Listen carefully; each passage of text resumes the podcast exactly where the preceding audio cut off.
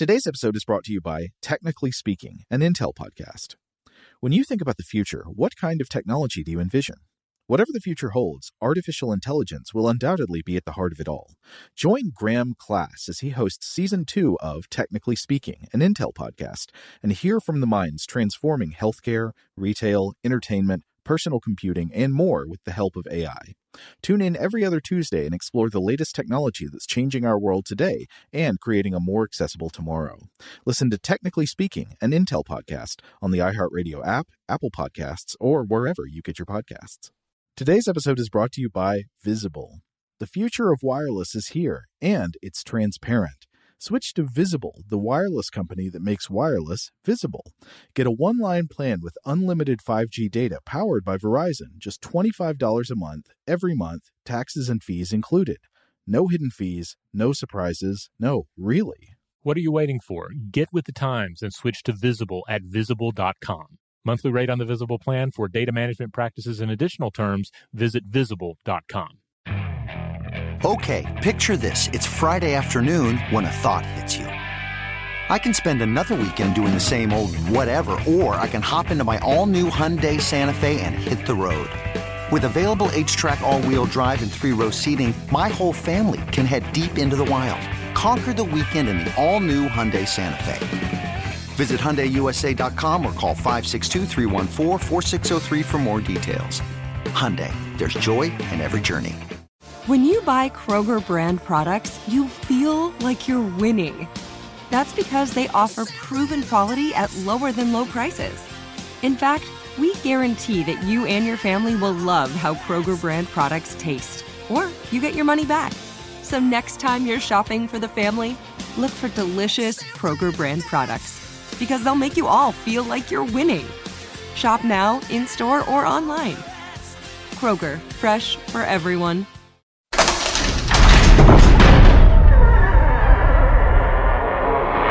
Hey, welcome to Stuff to Blow Your Mind. My name is Robert Lamb. And I'm Joe McCormick, and it's Saturday, time for a Vault episode. This one originally aired July 1st, 2021, and it is called The Plague of Mucus. Are you prepared? Are you? All right, let's let's jump right into it. Welcome to Stuff to Blow Your Mind, a production of iHeartRadio.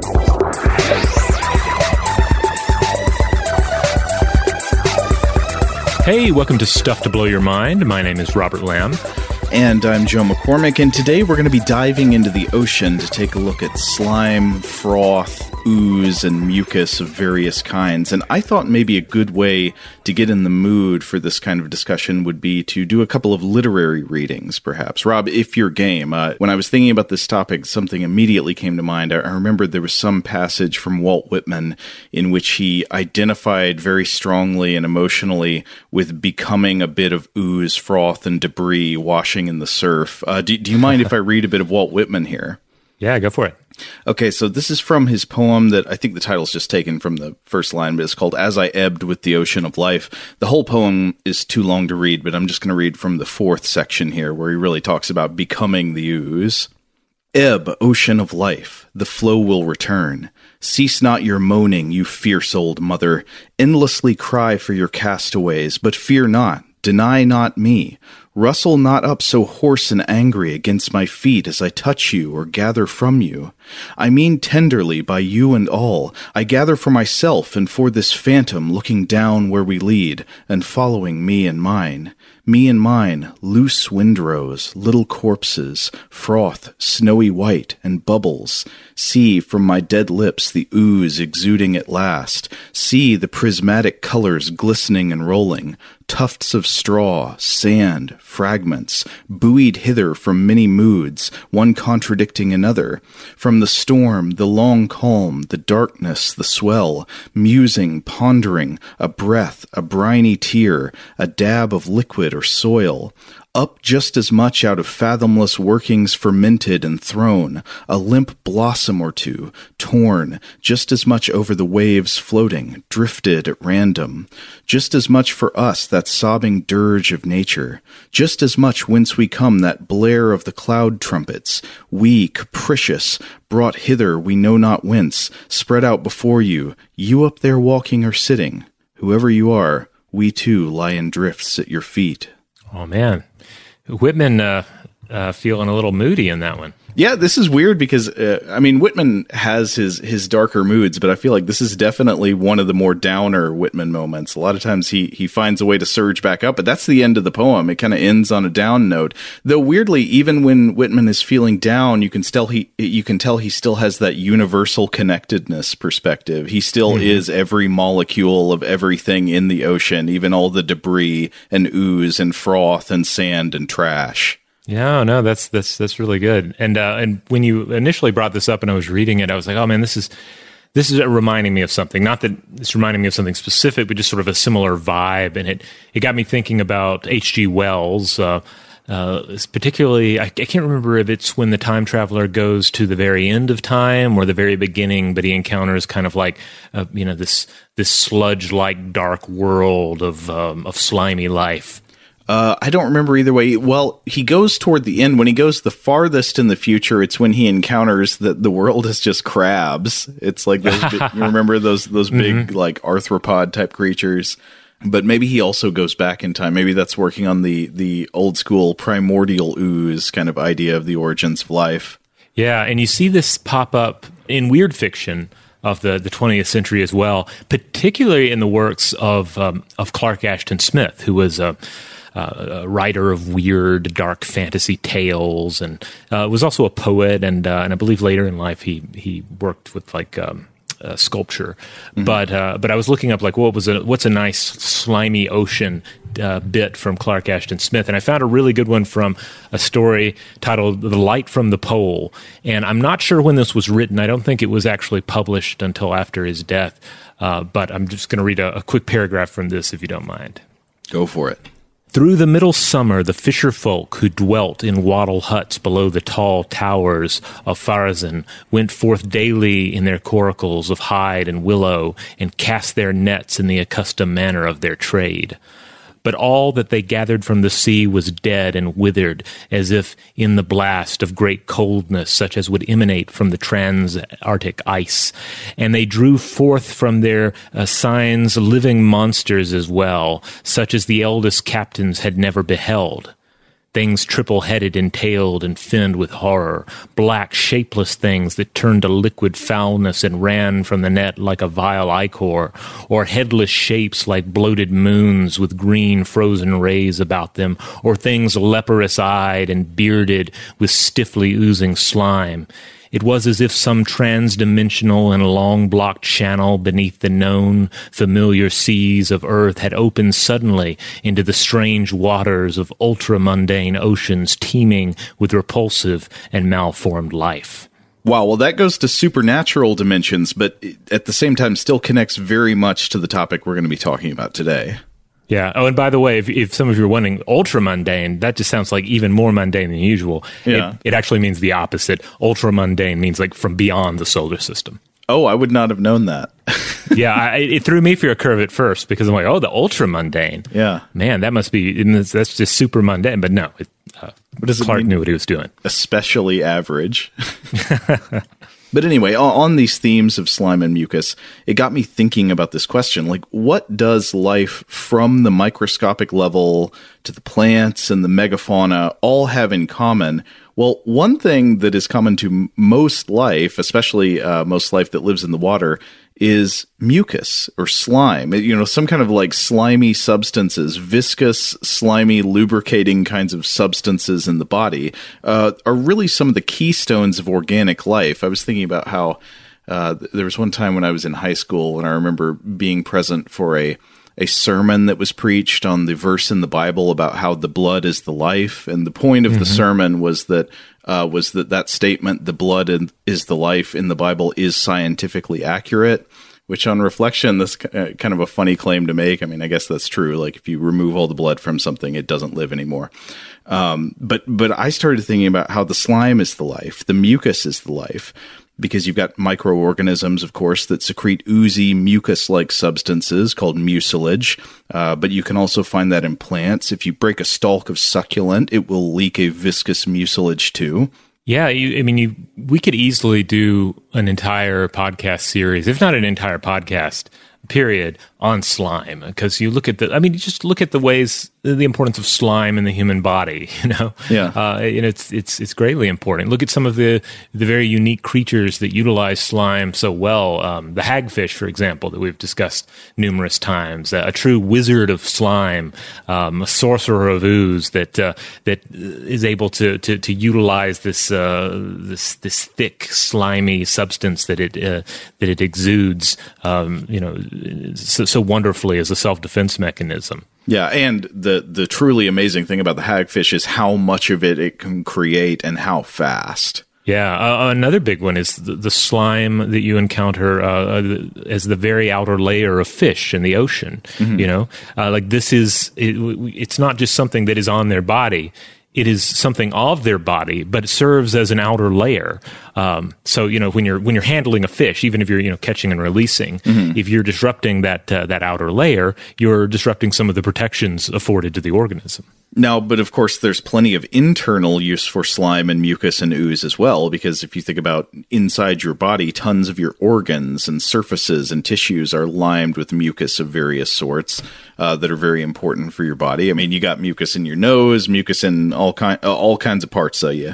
But of course, I guess one thing we should recognize is that we are speaking kind of loosely in a general sense about similar types of substances with similar physical properties that are not all necessarily the same thing. They're not created Right. by the same biochemical pathways always. Uh, you know, they come from different kinds of life. But in this loose sense, almost all life has some kind of slime or, or ooze or goo or mucus in common. Life just kind of makes mucus. Yeah, I mean that that's really the secret of the ooze right there. But today we wanted to look at this question of what happens when the mucus gets out of hand. Wh- What happens when it becomes a plague-like mass that is not ne- not merely inside the body, not merely on the body, not merely uh, floating around in little tiny clumps in the ocean, but when it comes to dominate the geography and you can see it from airplanes. That's what we're going to talk about today. So, shout out that I got the idea to talk about this today when I came across an article in The Atlantic by Sarah Zhang called uh, A Slimy Calamity is Creeping Across the Sea. And this article is about an organic substance that has been referred to in the scientific literature as marine mucilage but it is more commonly known to uh, uh, people in the fishing industry and, and people who have encountered it firsthand as things like sea snot or sea saliva. And uh, the article is about how this stuff has lately become an absolute plague near the shores of Turkey, specifically in a place called the Sea of Marmara, which is in northwest Turkey, and it's the body of water that connects the Aegean Sea on the west to the Black Sea on the on the northeast. And so, if you have not already read any articles about this stuff or seen pictures of it, th- this one is really worth looking up to see with your own eyes. Uh, in fact, there is an astonishing photo gallery on the website of The Atlantic right now. It was posted June 21st, 2021, called Photos Turkey's Sea Snot Disaster.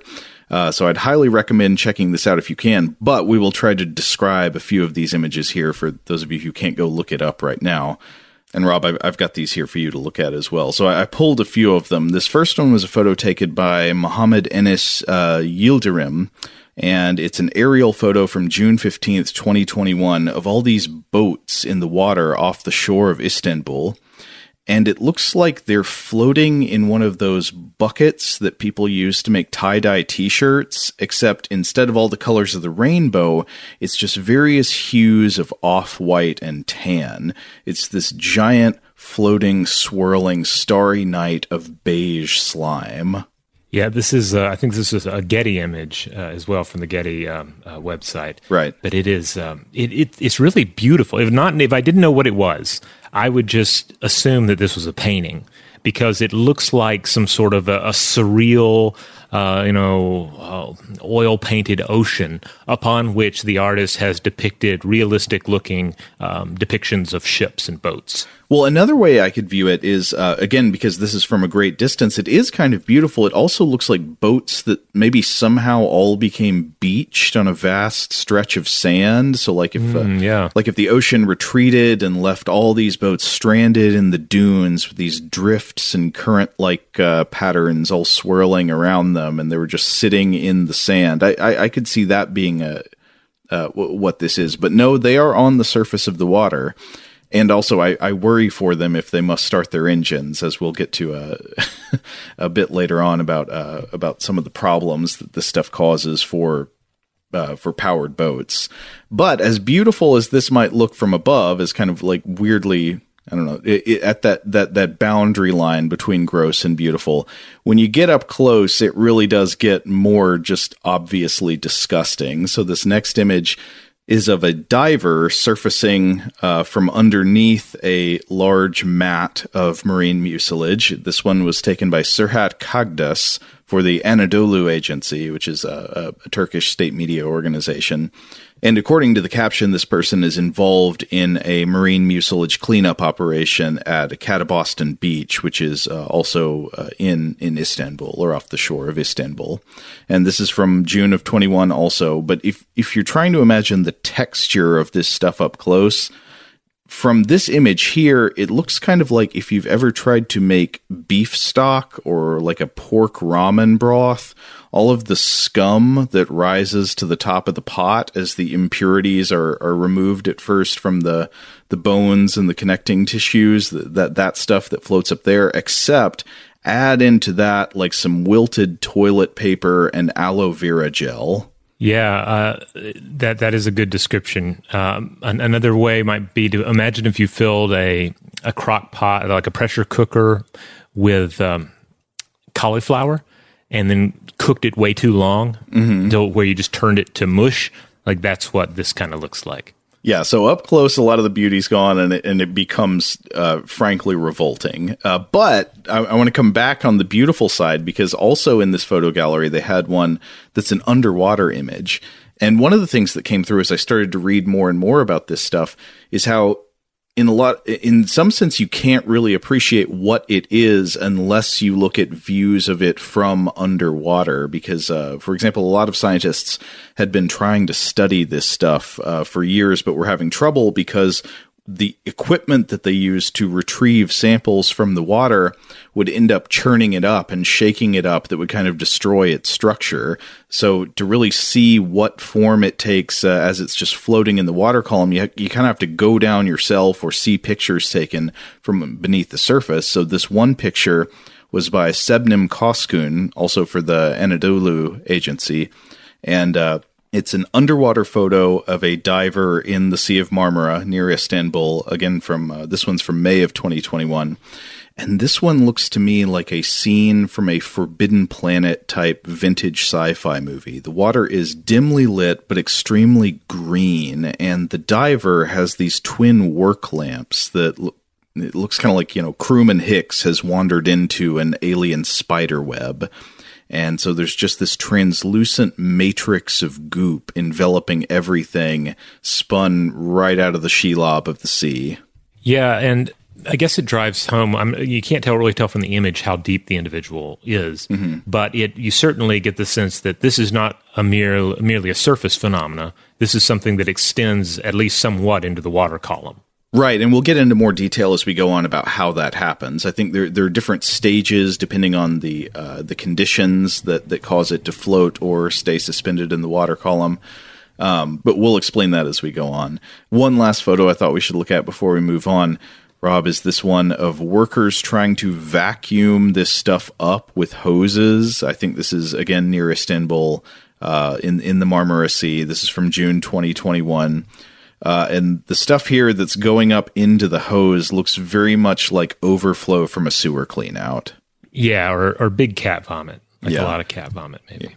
Oh, big cat vomit. You mean like the vomit is big or like from a big cat, like a lion? I'm talking. I'm talking like big time cat cat uh, vomit Okay. here, like like cat vomit so expansive that Peter Gabriel write a song about it. For real cat vomit. Yeah, One of the articles I was reading about this had a really good physical description. It was by uh, Celine Ugurtash, writing for the the uh, for the Guardian in May of 2021. And Ugurtash said that when seen from above, it looks like a brush of beige swirled across the dark blue waters of the Sea of Marmara. Up close, it resembles a creamy, gelatinous blanket of quicksand. Yeah. So from the air, looks like a cappuccino ocean, like the surface of a cappuccino. Mm-hmm. Up close, it looks it just looks gross, very gross. Now, in that article in The Atlantic by Sarah Zhang, uh, she talks about different names for the different types of accumulations of it.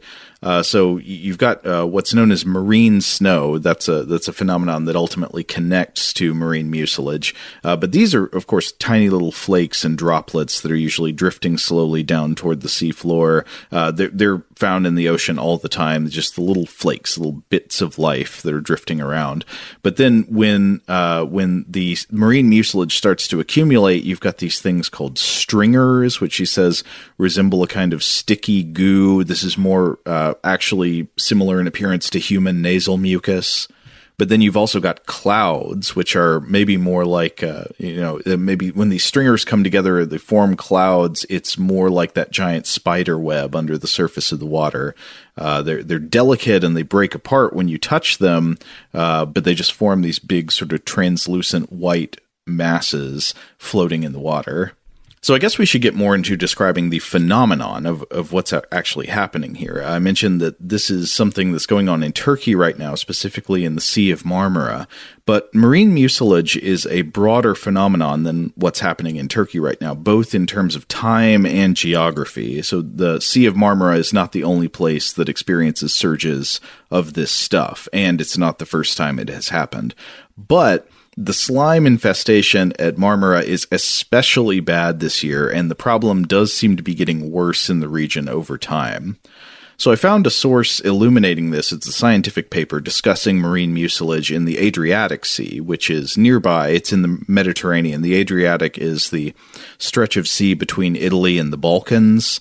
And this is a paper by Roberto Danovaro, Serena Fonda Umani, and Antonio uh, and it's called Climate Change and the Potential Spreading of Marine Mucilage and Microbial Pathogens in the Mediterranean Sea. This was published in PLOS 1 in 2009. This is a highly cited paper about marine mucilage. Uh, most of the articles that I was reading mention this paper at one point or another. Uh, but in tracking the history of this stuff, they go all the way back to the 18th century. Uh, the authors write, quote, Worldwide, the highly productive and shallow Adriatic Sea, and particularly its northern portion within the Mediterranean basin, is the area most severely affected by the outbreak of massive marine mucilage. Mucilage was reported here for the first time in 1729 and was originally described as a, quote, dirty sea phenomenon, or in Italian that would be mare sporco, uh, because it causes the clogging of fishing nets. Uh, and I do like the the name Mare Sporco. I'm not quite sure why. Maybe because it sounds like it, it has a porky element somehow. It could easily be the name of a demon in Dante's Inferno. Oh uh, yeah, yeah. Mare Sporco hanging out with um, you know the, the, the with the Malacoda and all. Malabranca, yeah. Or yeah. oh, I, I might be getting that name wrong. The evil the Malabranca. Yeah, there, there's Malacoda in there, and of course Scarmiglian. Scarmiglian, uh, good. Yeah, lots of good names. So, what would the dirty sea demon be? I mean, usually they're more kind of like animals or personified. This would be like the ocean itself is a demon. Yeah, or just kind of a roughly humanoid form made out of this uh, sea snot that we're describing. That's the way I'm picturing it. Yeah. So, outbreaks of sea snot, according to the authors of this paper, have been occurring in the Adriatic ever since, ever since they were observed, uh, and you know possibly before that too. But it was first documented in 1729, and they've been recurring ever since. But the frequency has increased sharply in the last 30 years or so. And this paper was published in 2009, so that would mean since around 1980. And the authors write about how once this stuff aggregates, an outbreak of marine mucilage can stay floating on the surface or suspended throughout the water column for around two to three months, and then after that, it tends to float down and settle on the sea bottom. And there are several reasons why the stuff is considered undesirable by humans. Uh, some of them are pretty obvious. They write, for example, quote, the presence of mucilage makes the seawater unsuitable for bathing because of the bad smell produced and the adherence of the mucilage on the skin of bathers. so it's kind of like, I don't know, just like describing why you wouldn't want to swim in water that has tons of mucus floating on top of it. But I appreciate that they spelled that out. Um, now, of course, I, I, mentioned already that over time it tends to settle on the sea floor. And once it's there, uh, the authors write, quote, these large aggregates coat the sediments, extending in certain cases for kilometers and causing hypoxic and or anoxic conditions, which of course means that the water is being depleted of dissolved oxygen, which marine animals need in order to breathe. And then they write, uh, quote, the consequent suffocation of benthic organisms, including bottom associated nekton, uh, provokes serious economical damage to tourism and fisheries. And a note here, uh, nekton, uh, these are some of the uh, organisms that are being affected. Nekton means animals that are strong swimmers that can move independent of water currents. So this would be opposed to seafloor organisms and plankton that just float with the currents. So, several bad things about it. Obviously, it's bad for the local wildlife because it can uh, can smother them or suffocate them in various ways. But it's also, of course, bad for humans, not just because it kills all the wildlife, but because it creates these bad conditions. Nobody wants to swim in the water. It's unsightly. It hurts tourism, but also it creates a big problem for boats and fisheries.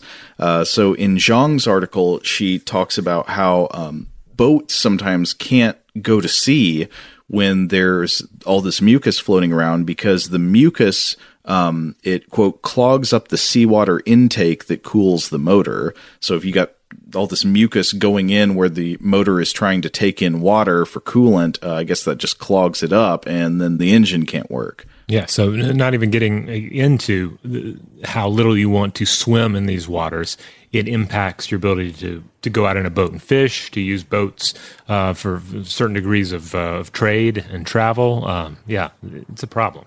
Regarding the effect on the benthic organisms that are on the sea floor, uh, Rob, I found a couple of pictures just for you to look at that include a starfish and one has a crab that are both apparently just dead and smothered by this sea snot. They they have turned a kind of pallid shade and are uh, I don't know what exactly about it killed them. Perhaps it smothered them or interfered with their ability to breathe, or maybe it's uh, it going through its decomposition cycle somehow removed dissolved oxygen from the water. That could be affecting them as well. But yeah, it just looks generally very bad for the what's living on the seafloor.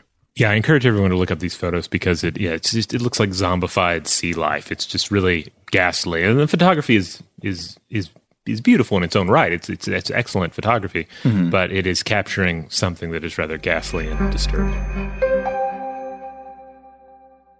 Shout out to Astepro for sponsoring this episode and providing us with free samples. Rob, as the uh, the local host with allergies here, they sent you some of their nasal spray to treat your allergies. What was your experience like? Yeah, that's right. I always wrestle with the pollen a bit when it rolls in during the spring. So they sent me the little uh, nasal spray. I tried out the product, and yeah, it sure did help me get on top of my symptoms for the day. And it's so fast acting, uh, it was already kicking in before I left the house. Astepro is a first of its kind nasal allergy spray. It's the fastest 24 hour over the counter allergy spray. It starts working in 30 minutes, while other allergy sprays take hours. Astepro is the first and only 24 hour steroid free allergy spray. Astepro delivers full prescription strength indoor and outdoor allergy relief from nasal congestion, runny and itchy nose, and sneezing. Get fast acting nasal allergy symptom relief with Astepro. Go to asteproallergy.com for a discount so you can get Astepro and go today. A S T E P R O allergy.com. Astepro and go. Use as directed for relief of nasal congestion, runny nose, sneezing, and itchy nose due to allergies. Today's episode is brought to you by eBay. eBay Motors is here for the ride. Remember when you first saw the potential? And then, through some elbow grease, fresh installs, and a whole lot of love, you transformed a 100,000 miles and a body full of rust into a drive that's all your own. Look to your left, look to your right. It's official. No one's got a ride like this. There's nothing else that sounds like, feels like, or looks like the set of wheels in your garage. With over 122 million parts, you can make sure your number one ride or die stays running smoothly so there's no limit to how far you can take it. Brake kits, turbochargers, engines, exhaust kits, roof racks, LED headlights, bumpers, whatever your baby needs, eBay Motors has it. And with eBay Guaranteed Fit, it's guaranteed to fit your ride the first time, every time, or your money back. Plus, at these prices, well, you're burning rubber, not cash. Keep your ride or die alive at ebaymotors.com. Eligible items only, exclusions apply. Today's episode is brought to you by Technically Speaking, an Intel podcast. When you think about the future, what kind of technology do you envision? Whatever the future holds, artificial intelligence will undoubtedly be at the heart of it all. Join Graham Class as he hosts season two of Technically Speaking, an Intel podcast from Ruby Studio in partnership with Intel. Explore the future of technology that's rapidly evolving our world today with the help of AI. There's still so much work and research needed to fully understand the power and potential of AI, and Intel is at the forefront of implementing AI in revolutionary technology that's changing the world we live in for the better. In each episode, Graham interviews the minds transforming medicine and healthcare, retail, entertainment, personal computing, and more while pioneering new uses for AI in these spaces. Tune in every other Tuesday and explore the latest technology that's changing our world today and creating a more accessible tomorrow. Listen to Technically Speaking, an Intel podcast on the iHeartRadio app, Apple Podcasts, or wherever you get your podcasts. Today's episode is brought to you by Visible. If you haven't heard of Visible, now you have. They're the wireless carrier that's making wireless visible. It's in the name. Get a one line plan with unlimited 5G data powered by Verizon, just $25 a month, every month, taxes and fees included.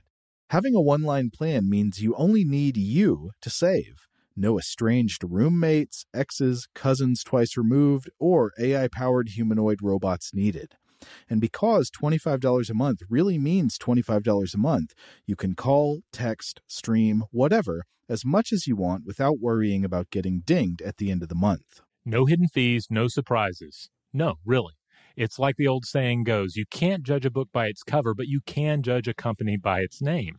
So spread the word. Tell all your friends there's a wireless company out there with transparency in their name, and they're called Visible. Start saving on wireless today at visible.com. Monthly rate on the Visible plan for data management practices and additional terms, visit visible.com. Now, we mentioned that a lot of the older documented outbreaks of, of marine mucilage uh, mentioned in that 2009 paper in PLOS 1 were in the Adriatic Sea, which is, of course, different than the Sea of Marmara. Um, apparently, uh, there had not been outbreaks of marine mucilage reported in Turkey before 2007, but now, of course, that's where the big problem is uh, situated. It seems like some of the problem from the Adriatic has been alleviated by some uh, interventions that we'll talk about later on. But this current outbreak of sea snot seems to have begun in December of 2020. Uh, there, some of the early signs of it were that uh, fishermen were noticing that it was preventing them from using their nets. I saw this thing about the fisher nets uh, mentioned in a lot of articles, and I was trying to figure out exactly how it makes the nets unusable.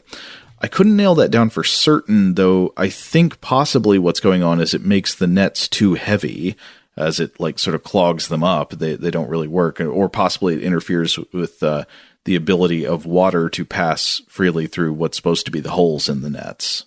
Yeah. You can easily imagine how it would turn uh, a net into a, a, parachute made out of uh, out of netting and slime. Yeah, gross. Uh, and another thing is, I actually saw this claim cited in an article for the Washington Post by Antonia Noori Farzan, uh, who said that it's also sometimes making people wonder whether fish that are successfully caught in the, the snot infested waters are safe to eat. Uh, and there was no ruling on whether they were or not. Uh, I, I don't know of any reason why they wouldn't be, but at least said people were worried about that. But it wasn't just uh, people in the fishing industry who started to notice this this problem with the new outbreak of marine mucilage. Uh, also, it was noticed by uh, by scientists. There is one example cited in that article in the Guardian by uh, Celine Ugurtas, and this one um, this one refers to a scientist named Dr. Barish Ozalp, who is a marine biologist at the uh, Çanakkale Onsekiz Mart University. And uh, th- this researcher was diving to look at corals off the Çanakkale Strait and notice the extent of the sea saliva underneath the water and points out that it's especially dangerous to immobile animals along the bottom of the ocean like coral. Uh, so, so Dr. Ozalp here found that uh, the the gold coral or Savalia savaglia and the uh, violescent sea whip or Paramuricea clavata were the most harmed by the sea snot bloom. And then near the shoreline, it of course threatens fish populations. Uh, there have been reports that thousands of fish have turned up dead near coastal settlements. So it, it's bad stuff for the marine life. So just utter disruption here. It's it's you know we recently talked about um, the sargassum weed and and uh, and large quantities of that uh, that uh, that have at times become a problem for coastal communities and and, and actually creating some of the same problems we've discussed here, making it difficult to to uh, to, to, leave in a boat, that sort of thing, making mm-hmm. it unpleasant to visit the, the beach or be in the water. Uh, but in in those cases, I mean, the sargassum is still a, an environment that things are thriving in, and mm-hmm. this this seems like more of a total disruption of of the uh, of the marine environment at, at, all levels. Well, it turns out there's evidence that something is thriving in here, but it's not very helpful for the marine life around it. So, we'll get more to that in just a moment. Uh, first, I guess I wanted to talk about like what actually is this stuff physically? Like, what is it, and and how is it formed? Uh, so here I'm turning back to that study from 2009 in PLOS one by Danovaro et al. And the way they explain it is that marine mucilage starts with what's known as marine snow. So I'm going to read from their their uh, explanation in their introductory section here. They define marine snow as, quote, amorphous aggregates with a size ranging from a few millimeters to several meters, and so these are just little flecks of organic material that form an important part of, of the ocean because, of course, it's marine snow raining down from the the the trophic uh, areas in the top of the water column where you've got the photosynthesizing organisms. You know, they make energy from from sunlight and then they die and float down, or stuff they produce comes off of them and floats down, and it creates this sort of blizzard of organic material that rains down below and feeds organisms that live much lower down in the water column who are not able to produce energy from sunlight. And of course, that process is uh, is as they say ubiquitous in the oceans of the world. It, it's everywhere. Mm-hmm. Uh, but then they write, "quote Water column stratification." Uh, so that's the, the the forming of these layers in the water column. Water column stratification under summer conditions favors the progressive coalescence of small-sized aggregates into large, massive sheets thin layers, flocks, and clouds, which are collectively known as marine mucilage. Mucilage is a gelatinous evolving stage of marine snow, which can reach huge dimensions and cover areas of hundreds of kilometers of coastline. Now we'll come back to the exact mechanics of how those aggregates form in the water column. But yeah, so what, what what's going on here is that something that would be marine snow, just these little flecks of uh, mucus or decomposing matter or, or organic material of some kind, collect when there are certain conditions in the water column and they start to stick together and form these huge masses, and those masses become marine mucilage. Again, the gelatinous evolving stage of marine snow. So, in terms of its chemical composition, they say marine mucilage is quote uh, is made of exopolymeric compounds with highly colloidal properties that are released by marine organisms through different processes, including phytoplankton exudation of photosynthetically derived carbohydrates produced under stressful conditions. Uh, and then they say, and through the death and composition of cell wall debris. Such a release can be coupled with a limited ability of prokaryotes to hydrolyze these exopolymers by means of extracellular enzymes, leading to the release and accumulation of large molecular weight compounds in the system. Uh, so, so a lot of this stuff is being produced by phytoplankton, and it has a carbohydrate basis. Though uh, another researcher that I was reading was saying that the the marine mucilage ends up being this combination of carbohydrates, proteins, and fat, which is funny because it, it, makes it like you know it's the full gamut. It's like a gravy. it's got everything. But apparently these these uh, carbohydrates from phytoplankton are a big part of it. And then we come back to what you mentioned a minute ago about whether this would be a habitat or not. So we know the sargassum seaweed is a is a habitat. Uh, the authors here write, "quote these processes can be associated with viral infections of prokaryotes and phytoplankton and the consequent cell lysis viral shunt which further contributes to release and accumulation of dissolved organic matter in the water column. And what they end up alleging is that the the buildup of marine mucilage essentially forms a habitat for potentially pathogenic bacteria and viruses. So E. coli can thrive in these things which can lead to infections of other organisms in the water, which can sort of create a feedback loop here. Oh, yeah, that's that's not good at all. That's the, that's not the the sort of environment we're looking for. So, I guess it's time to talk about like what are the causes? What what is the mm. process and what are the causes that creates this kind of unprecedented buildup of of marine mucilage?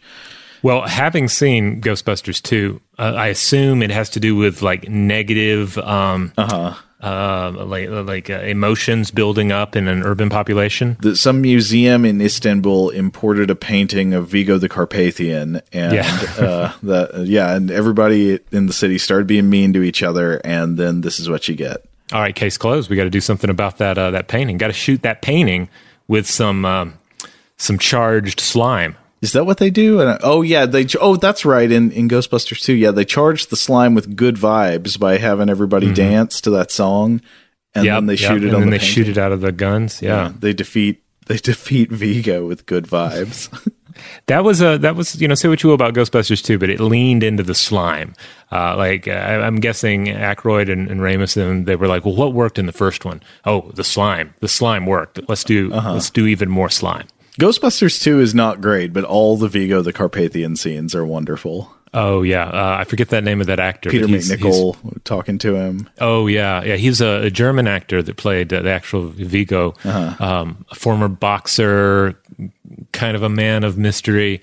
Uh, but he, he also pops up in John Carpenter's In the Mouth of Madness. Oh, okay. playing a, a distraught uh, villager in some sort of nightmare realm, and it's a it's it's a one one of many fun little cameos in that movie. Wilhelm von Homburg uh, was his name. And he was a wrestler, uh, perhaps a boxer too, but he was definitely a wrestler. Oh. He was also in Die Hard. Oh, in Die Hard. Oh, was yeah. he one of the villains? Oh, I, I almost, I'm almost certain he was. Yeah. I don't think this is a kind of guy who played anything but. Wait, it wasn't the police chief who was also in uh, the Breakfast Club. No. I can't imagine this guy ever played a police chief. Not not in the U.S. anyway. Maybe he played police chief in it. I could see him playing a cop like in a German show, so it's possible. Uh-huh. It, it, no, I was joking. It was not that guy at all. I forget his name, but that guy's that guy.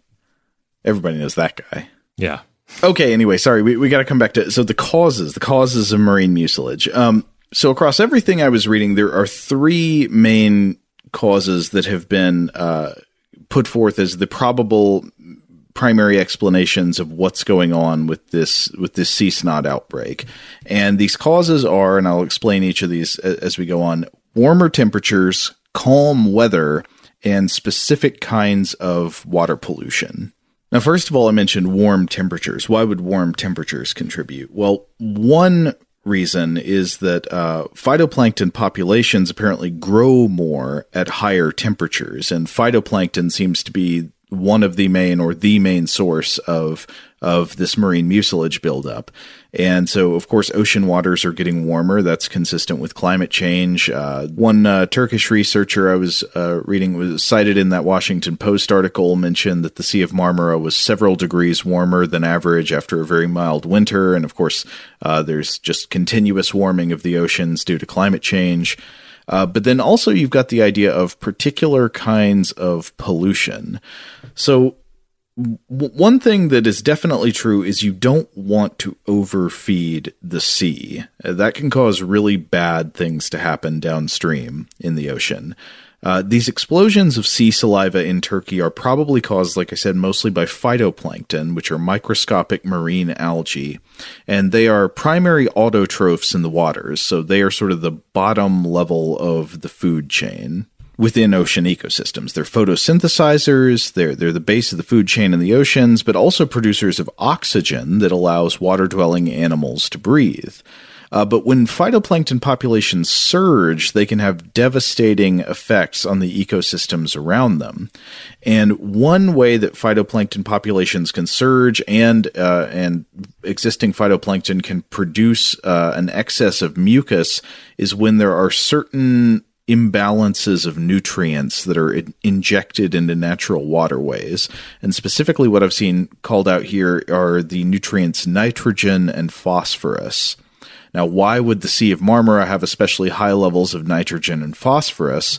Well, first of all, it is fed directly from the Black Sea, which tends to be nutrient rich anyway, but it's also fed by wastewater runoff from like 20 million people, which would include uh, un- untreated wastewater, so like uh, like sewage, but also agricultural runoff. Yeah, which contains things like fertilizers. This can lead to a chain reaction in which the phytoplankton uh, sort of become stressed, and under conditions of stress, they exude mucus, uh, or this this mucus-like material that, of course, can lead to these runaway conditions. Now, how exactly does this process happen? Uh, well, it's actually described very well in that that Sarah Zhang article in the Atlantic from from uh, from June twenty first. So she backs up to the the starting point that we already talked about with uh, with marine snow. You've got marine snow already in the water, but then you've got these Im- imbalances of nutrients that are largely caused by uh, uh, the untreated wastewater and the agricultural runoff that may contain fertilizers, and this leads the phytoplankton in the water to produce copious mucus. The excess of mucus then accumulates into these these things uh, we mentioned earlier that were sometimes called stringers, the you know these snot-like mm-hmm. strings, and then that accumulates into clouds, and then ends up uh, somehow floating up onto the surface, becoming these sheets. Uh, now, one question is why do warm water and, and calm weather conditions also contribute to marine mucilage buildup? Well, it goes like this. In the warmer months, the sun heats up the top layer of the water column near the surface, which causes increased stratification. So the warm layer of water above, the cold layers of water below. And the cold layer of water is denser than the warm layer of water. And uh, salinity also affects this. Saltier water is denser than less salty water, which is why in really salty bodies of water, like the Dead Sea, it's easier for things to float. It's because the water is denser but also cold water is denser.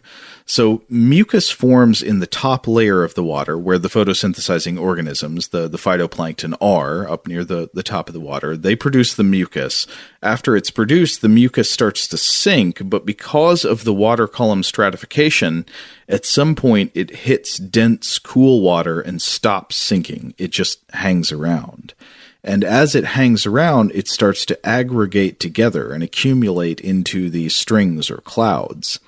And here's where the third element comes in. I mentioned uh, I mentioned warm temperatures, uh, the the pollution, but also the calm weather. Winds and storms could normally come in to rough up the waters and essentially tear up, churn up, forming strings and clouds of mucus. But if the weather is especially calm, that doesn't happen. Uh, for example, we talked about how this was historically observed in the Adriatic Sea. The Adriatic Sea tends to be relatively calm.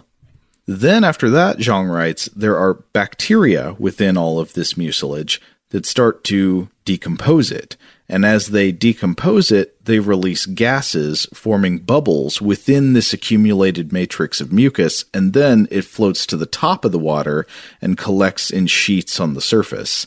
Uh, and one astounding fact that uh, Zhang mentioned is that, quote, in the Adriatic Sea, the arm of the Mediterranean just east of the Italian peninsula, the floating mucus can dry and toughen in the sun.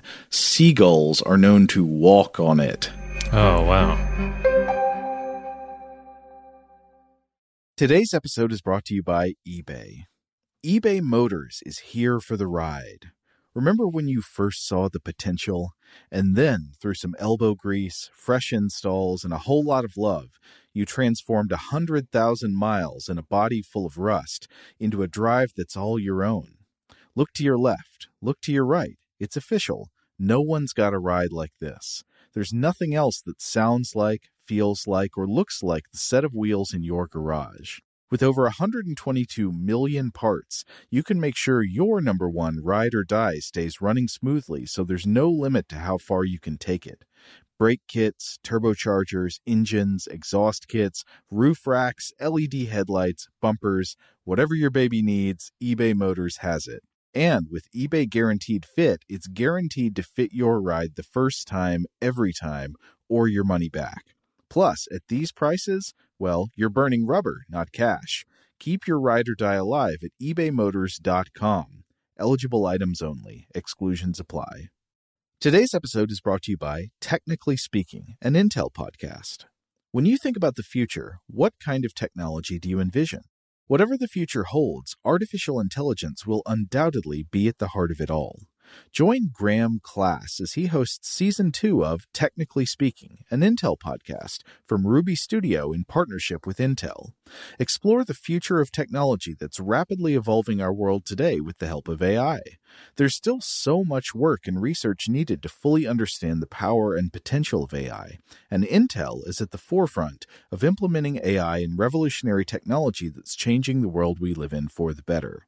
In each episode, Graham interviews the minds transforming medicine and healthcare, retail, entertainment, personal computing, and more while pioneering new uses for AI in these spaces. Tune in every other Tuesday and explore the latest technology that's changing our world today and creating a more accessible tomorrow. Listen to Technically Speaking, an Intel podcast on the iHeartRadio app, Apple Podcasts, or wherever you get your podcasts. Today's episode is brought to you by Visible. If you haven't heard of Visible, now you have. They're the wireless carrier that's making wireless visible. It's in the name. Get a one line plan with unlimited 5G data powered by Verizon, just $25 a month, every month, taxes and fees included. Having a one line plan means you only need you to save. No estranged roommates, exes, cousins twice removed, or AI powered humanoid robots needed. And because $25 a month really means $25 a month, you can call, text, stream, whatever, as much as you want without worrying about getting dinged at the end of the month. No hidden fees, no surprises. No, really. It's like the old saying goes you can't judge a book by its cover, but you can judge a company by its name. So spread the word. Tell all your friends there's a wireless company out there with transparency in their name, and they're called Visible. Start saving on wireless today at visible.com. Monthly rate on the Visible plan for data management practices and additional terms, visit visible.com. Okay, picture this. It's Friday afternoon when a thought hits you. I can waste another weekend doing the same old whatever, or I can conquer it. I can hop into my all new Hyundai Santa Fe and hit the road. Any road. The steeper, the better because my all new Santa Fe is available with HTRAC, all wheel drive, so I can hit the trail without a worry in the world. Heck, with three rows and best in class rear cargo space, I can pack the whole family in with all our gear. We've got available dual wireless charging for our phones, so we'll never lose touch with civilization, and we won't lose touch with the primordial power of Mother Earth. So, which is it? Waste the weekend or do something a little more epic? And conquer it in the all-new Hyundai Santa Fe. Visit HyundaiUSA.com or call 562 for more details. Hyundai, there's joy in every journey. So one of the things about this, I mean, we're talking about this this overabundance of slime mm-hmm. uh, caused by these uh, these uh, by by pollution, changes in the environment. I mean, it, it really you really get the sense of like of the the mass oozing of of the ocean's pus. You know, uh-huh. like the the, uh, the the oozing of a massive infection Yeah, that's funny. One of the articles I read, uh, though I don't recall which one, did cite a, a marine biologist, I think, or it was some researcher in this area who was saying that it's sort of like the ocean has the flu, and this is this Yeah. is the mucus coming out of its nose. You know, it, it it reflects a sort of general sickness in the ecosystem due to uh, due to pollution, due to changing temperatures, and and all that adding up together. Now, of course, it comes to the question of can anything be done about this uh, about this sea snot, the, the the plague of mucus here? There are a few sort of levels at which you could answer that question. One is, well, can anything be done about it once it is here, once it's all collected? Uh, I've read that Turkish authorities are trying some possible solutions uh, in that, that Washington Post article I mentioned by Antonia Noori Farzan. Uh, she mentions that they they have uh, floated the idea of, of pun not intended, of uh, dredging the seafloor as a way to possibly try to remove some of it that has settled on on the bottom.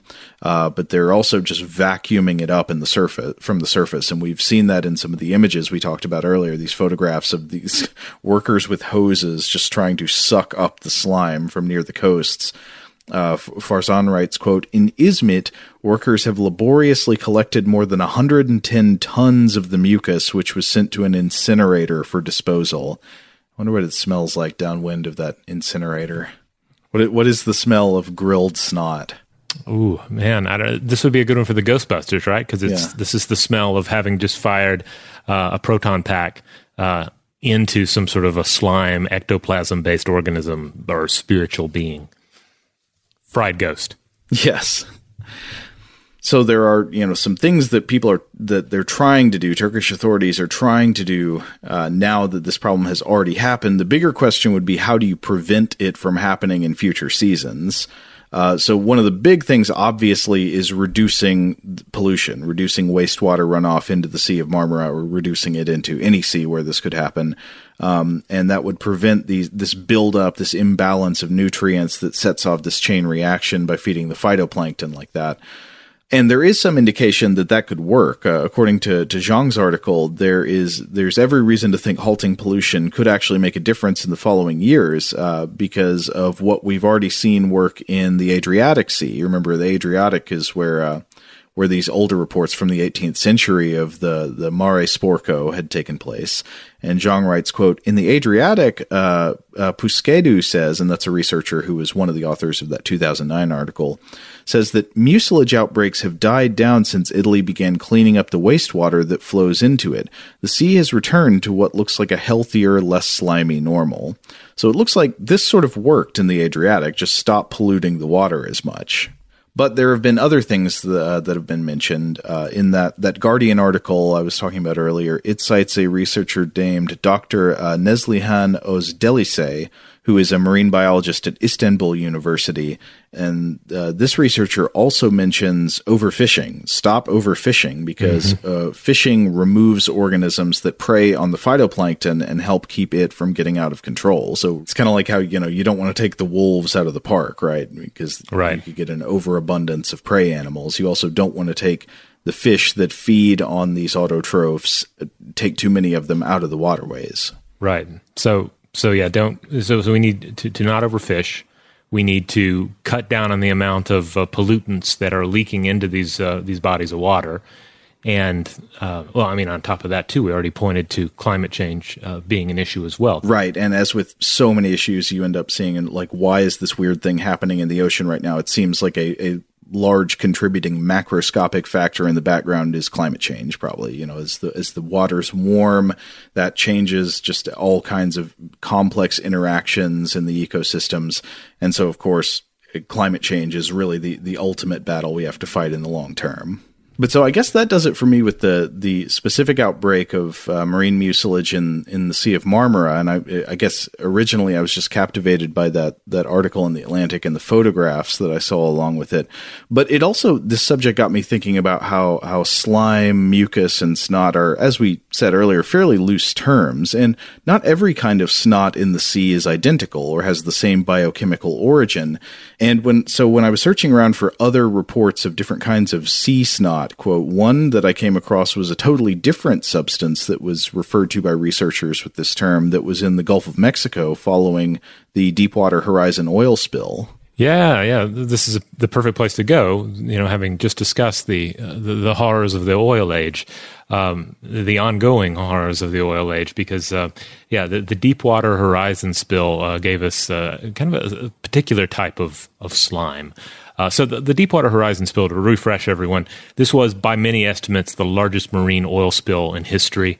It occurred on April 20th, 2010 in the Gulf of Mexico on the BP operated Macondo prospect, Macondo oil prospect, and it dumped uh, an estimated 4.9 million barrels. I've also seen, I think these were earlier estimates, 4.1 million barrels uh, into uh, the Gulf of Mexico, in addition to an estimated 363,000 tons of natural gas. It's a sort of unimaginable scale. Yeah. And, um, you know, as the name implies here, the Deepwater Horizon operated in deep water, just beyond the edge of the continental shelf. And uh, we were both looking at a paper from, from Mark Schrope uh, that was uh, in Nature back in 2011. So, in the you know, this came out right afterwards. This was in the immediate uh, uh period of, of, of, research. Just a lot of researchers getting involved and trying to figure out what is the damage. Mm-hmm. You know, the, I think was, pretty quickly we realized it was extensive, but uh, but exactly what was the damage to to the environment? And this article, which you can look up, it's available for free online, is titled "Deep Wounds." And, and in that uh, article, uh, Schrope um, uh, points out that collection and burning efforts uh, only took care of an estimated quarter of the liquid from the well. The rest of it was dispersed into the sea in small droplets, uh, in um, tar balls that formed. Some of it was chemically dispersed, and some of it evaporated and, and or dissolved. But Schrope writes that researchers began to realize pretty quickly that while some of the, the uh, you know the surface, shallow, and coastal damage was the most obvious, deep environments were hit really hard as well. Uh, the researchers he talked to in the article describe a pervasive layer of putrefied sediment uh, containing dead sediment dwellers, you know, different organisms and worms and the like, mm-hmm. dead jellyfish from layers above that had died and uh, had drifted down, and also highly disrupted um, or even just, uh, you know, canceled, canceled out microbial activity. So the result was kind of a, a, a necro sludge. They did find some things that were still technically alive in it. They they pointed to some snails in particular, but the snails were no longer moving. They weren't behaving like living snails anymore, uh, which just makes it all the more creepy. And so, of course, it has a completely different original cause, but it this does remind me of the images of the the uh, sludge or the slime or the mucus from these phytoplankton blooms settling down on the seafloor in the Sea of Marmara and smothering organisms there. Yeah, some of the descriptions were also uh, sounded a lot like what we're looking at here. It was described as looking like cauliflower, you know, mm-hmm. as having this kind of this ghastly uh, appearance. Now, in 2013, scientists from the Gulf of Mexico Oil Spill and uh, Ecosystem Science Conference said that as much as one third of the oil from the Deepwater Horizon disaster may have mixed with deep ocean sediments. And and here it risks you know, lasting damage to the to ecosystems and commercial fisheries. Researchers were reporting, for instance, normally pink and lighter jellies uh, from, uh, from further up in the water column that were found uh, to be black or brown. And so, yeah, the, the damage from an event on this scale was just thought to extend just throughout the water column. So certainly the surface, certainly um, on the on the, the, shore, but also uh, deep down, uh, right down to the very bottom. Everything about that is a, a, truly sad and devastating story. But thinking about biological mucus, I, I do kind of come back to, despite you know all of the grossness that we've been talking about throughout the middle of this episode, a kind of wonder mm-hmm. um, about the ways that that uh, tiny, um, you know, microscopically, invisibly microscopic organisms can so quickly uh, change the whole environment with with just like releasing mucus or mucus like substances. Obviously, the effects are bad, but in a strange way, I find something conceptually kind of beautiful about it. In a way, like the the viscosity comes first. Like if you had a scenario where a uh, a mythological creator, god or goddess, is sort of toying around with different ideas, and and know, one day they have something, and uh, and one of their attendants comes up and says, "Oh, what do you, what do you got there?" And they're like, "Oh, it's it's great. It's um, it's uh, look at it. It's, uh, I'm thinking I'm going to call it slime. I'm going to base an entire ecosystem on this stuff. What do you think? Whole planet." And they're like, yeah, yeah, let's do it. The mucus is the life. Yeah, I mean, maybe that's one of the reasons why slime-based creatures and monsters sometimes resonate is that um, is that we we realize that that this isn't this is this is life. Mm-hmm. You know, this is this is a hallmark of life. That's why the blob is is grim. That's why various slime creatures are grim uh, because they're just an exaggeration of what we see when we look uh, closely at the the world around us. Uh, maybe the same way that uh, people watch crime shows and anti-heroes and all that and see uh, people behaving badly and kind of mm-hmm. secretly mm-hmm. see elements of their own personality that, that, they kind of keep submerged throughout life but are coming through in this character on the screen or in the book uh, I wonder if it, it's similar like that, but at a biological level with, with slime monsters. You kind of you see that part of yourself. You kind of see uh, like, ooh, this mass of floating mucus. In a way, that's kind of what that's what I am. That's a big part of me. Oh man, you know, I'm I'm smelling a new genre of podcast now. I think we'll call it True Slime. True Slime. yes, we'll be pioneers. Yeah. That's got to already exist. Somebody's already got a true slime. Surely, podcast. I mean, I, surely. We'll go. Uh, like I say, there's enough there. I think you could make a podcast, call it True Slime, uh-huh. and just talk about something slime related in every episode, and you'd be good to go. God, that sounds like it was made for me. All right, well, we're going to go ahead and close the book on this one. But hey, if you want to listen to other episodes of Stuff to Blow Your Mind, you know where to find us. Check out the Stuff to Blow Your Mind podcast feed.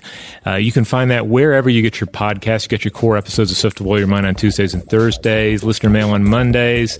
Uh, what's on Wednesday? Artifact. Friday, we do a little uh, Weird House Cinema, which is just our time to talk about uh, weird movies with uh, none or less of the science. Sometimes we sneak a little science in there. Uh, but anyway, that's the schedule. Wherever you listen to us, though, if the platform gives you the ability to rate and review and even subscribe, subscribe, uh, do those things. Those help us out. Huge thanks, as always, to our excellent audio producer, Seth Nicholas Johnson. If you would like to get in touch with us with feedback on this episode or any other, to suggest a topic for the future, or just to say hello, you can email us at contact at stufftoblowyourmind.com. Stuff to Blow Your Mind is production of iHeartRadio. For more podcasts from iHeartRadio, visit the iHeartRadio app Apple Podcasts, or wherever you listen to your favorite shows.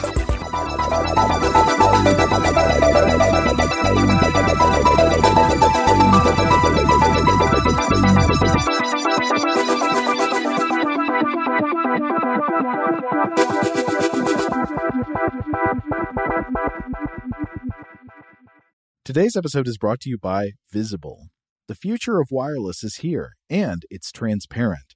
Switch to Visible, the wireless company that makes wireless visible. Get a one line plan with unlimited 5G data powered by Verizon, just $25 a month, every month, taxes and fees included. No hidden fees, no surprises, no, really. What are you waiting for? Get with the times and switch to Visible at visible.com. Monthly rate on the Visible plan for data management practices and additional terms, visit visible.com.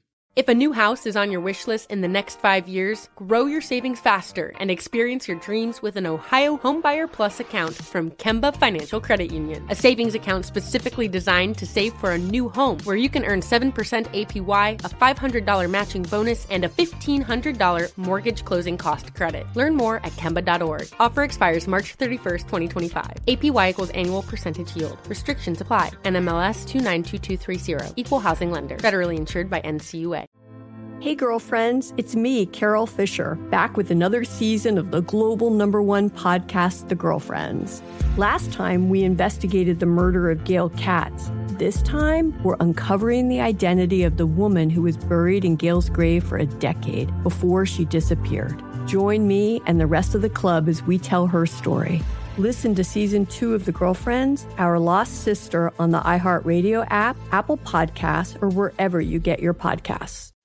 As important as choosing the right destination when traveling is choosing the right travel partner. Gene! Gene Fodor! Gene, was good. But be careful, because the worst trips result when two partners have two different agendas. The CIA really need your help, Gene. Freeze, Americano! Huh? Oh. Gene, run! Listen to Fodor's Guide to Espionage on the iHeartRadio app, Apple Podcasts, or wherever you get your podcasts.